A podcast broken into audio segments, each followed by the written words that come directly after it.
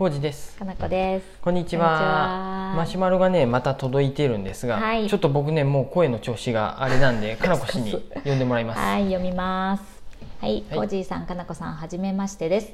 いつもお二人のふんわり、時にはピリッとした掛け合いを楽しく拝聴させていただいています。はいお二人のトークで小中時代の暗黒時代エピソードがちょこちょこ出てきますよね。うん。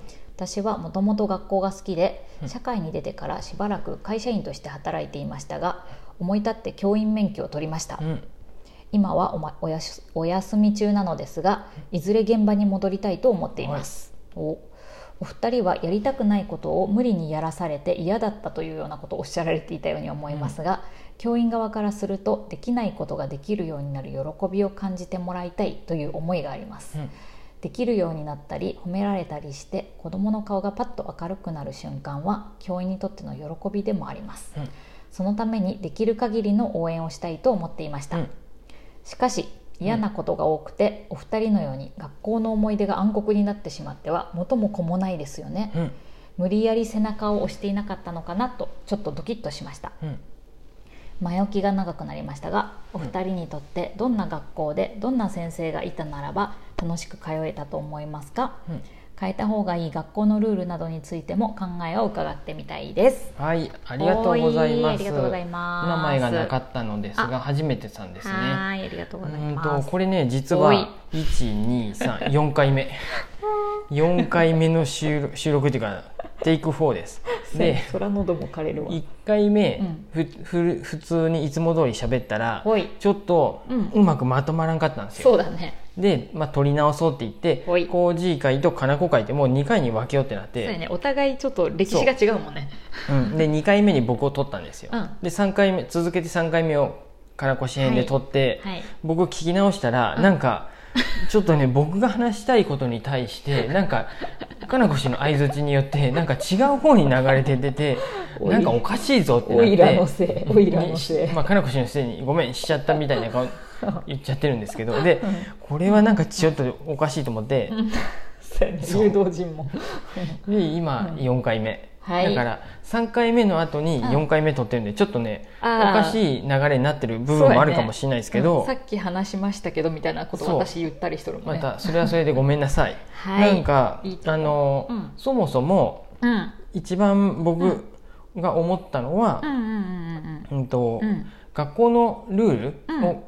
えっ、となんだっけな。どんな先生がいたらいい？どんな学校になったらいい？とか、うん。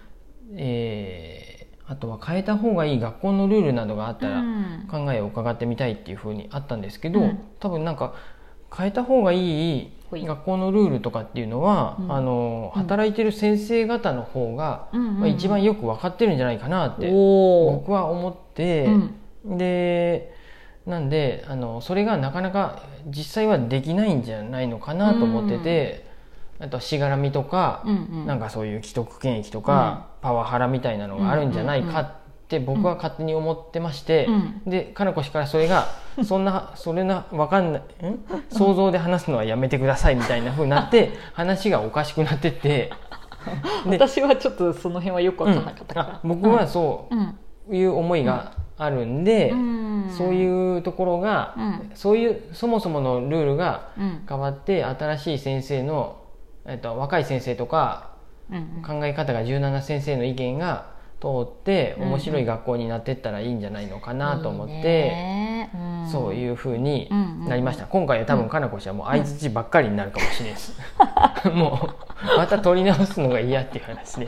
そう私が言うことで違う方向に行ったりするのが良くないという、うんと僕自身はそう思いました。だからうん。僕らがどうっていうお話もうんしてもいいんですけど、まあ、ね。先生たちも分かってるんじゃないのかなって、うん。どこ問題点っていうのは。多分僕が今から言っていく話も、うん。もちろん聞いてる皆さんもそうそうだよねって思うと、うん。思うことがあると思うんですけどまず、ん。普通に考えて、うん。あの住んでる場所で、あの適当なうん人たちが集まって、鏡ヶ原市に住んでる人たちが集まって、ね。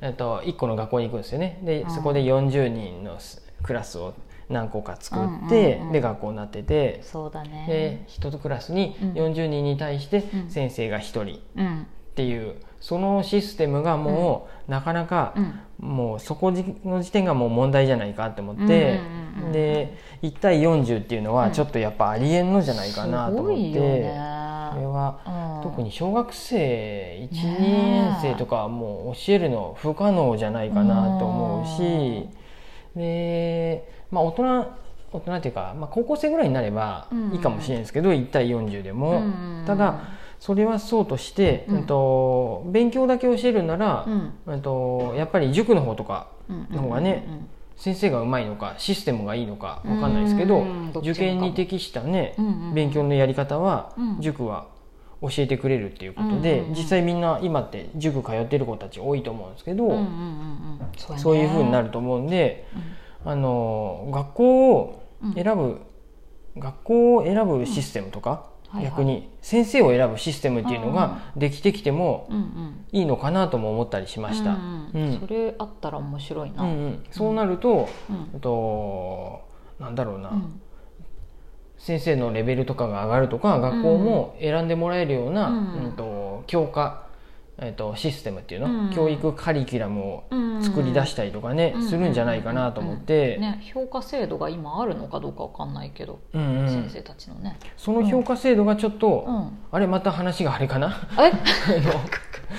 なんか評価制度が、うん、分かんない話をここでまたするんですけど評価制度があるとは思うんですよ、はい。ただそれが、要するに、うんえー、と校長先生とか教頭先生とか学年主任とかに気に入られる人の方あがー。評価されていくシステムなんじゃないのかなって思うんですよ。うん、工事の思いとしてはね、生徒に評価されうん。る先生とかじゃなくて、うん。上司に評価される先生が出世していっちゃうから、うん。学校のシステムとかもおかしいんじゃないのかなと思うんで、うん。うんともう学校がもうちょっと簡単に作れると面白いんじゃないかなと思います。あと若い若い若い言うとあれなんですけど、頭の考え方の柔軟な先生とかが、あと私立の学校を作ると、ーうんうんうん。でお金もお給料もちゃんともらえるようなシステムになってて、うんうんうんまあ、親さんからお金をもらえばいいんでしょうけど私立なんで、うんうんで面白い学校を作ると。うんうん。例えば勉強以外のところで、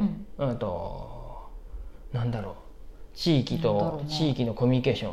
うん。を頑張る小中学校っていうのを作るとか、うん。英語ばっかりうんとか、あと留学とかに力を入れるとか、そうね、ゲームばっかりやゲームばっかりって言うとあれやけどゲームを強くなる、うん。まあ、塾が学校になるみたいな感じかなそうなると。どっかに特化した学校とか先生が、勉強だけじゃないってことね。そうやね、うん。そういう、うん。それがもう、ん？えー、と何やったっけ？義務教育か、うん。義務教育の一つに一環になっていくようなシステムにうん。大きい未来としては変わっていってもうん。いいのかなと思いますし、そしたら私ももうちょっと楽だったかもしれない。うんうんうんううん。ね。それがまあ、うん。でも子供の頃って自分では分からんかったんで。わからないね。そうだ、そういう問題もある。話、うん。そうちょっと前後しちゃうんですけど、はい。うんと僕自身はうん。小中高をうん。特に、うん。あのいじめられたりとかあったわけでもなく、スポーツもどっちかって言ったらうん。身長低いんですけど、うん。できる方だったんで、うん。そこそこ楽しくうん。不登校にもならず行きました。学校はそんなにほどほどに楽しかったとは思います、そうやね。だから暗黒時代エピソードは私ばっかよね多分。そうです。そこまで僕はあんまり。暗黒時代ともちょっと違うけど、うん。あの暗黒暗黒はしなかったかな、ただ、うん。先生に対する思い入れは、うんかなこ氏より、うんあかなこ氏は先生好きな先生もおるって言っといったんですけど。た。好きな先生もいた。し苦手な先生もいた、うん。僕はだ、うん。大体の先生のことがそんなにうん好きじゃないっていうか思い入れもなかったし、うんめっちゃ嫌いってこともないけど、うん。でも好きな先生誰かおったって言われても小中高で多分誰もいないかななんでごめんなさい、こんな話をするとまたちょっと教育あの先生をやろうとしてる、まああの初めてさんに申し訳ないんですけど難しい。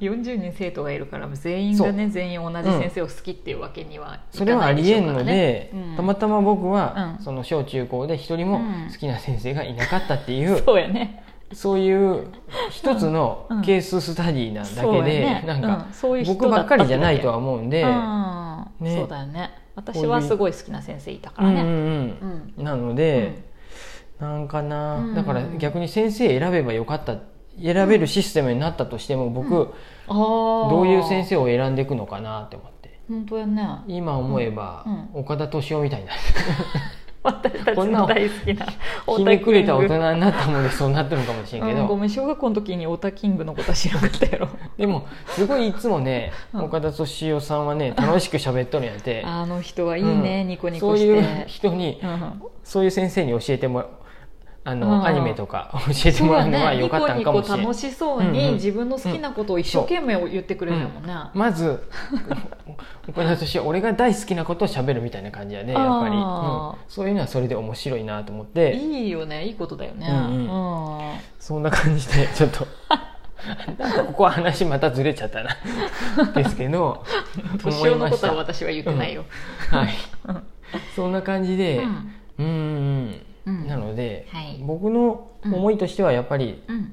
その初めてさんがうん。質問されてきてますけど、うんまあ、先生方の中でうん。ある程度もうやっぱり絶対ここおかしいよねっていう部分がたくさんあるんじゃないかなと思いますんで、うんうん。そういうところちょっとずつでもうん。なんか変えてってもらえたらいいなと思うしいいうん。うん。えっと、大きい話で言うと、うん。先生とか学校とかがもうちょっと自由にたくさんの選択肢として選べるうんうんうん。っていうのも面白いかなと思います。楽しいとう。んうん。思う、そんな感じです。また、ね、好き勝手に言ってすいません。ちょっとね喉も枯れてきてね。4回目かこれ。よく話した。う、ん。うん。なかなか難しかった質問でした、ねでもいいすいません。質問だなとうん思う、うん。またね、うなんか僕とかなこ氏の回聞いてうん。感想とかあったらぜひぜひ送ってください。すいません。好き勝手に言いました。はい。ありがとうございます、ありがとうございます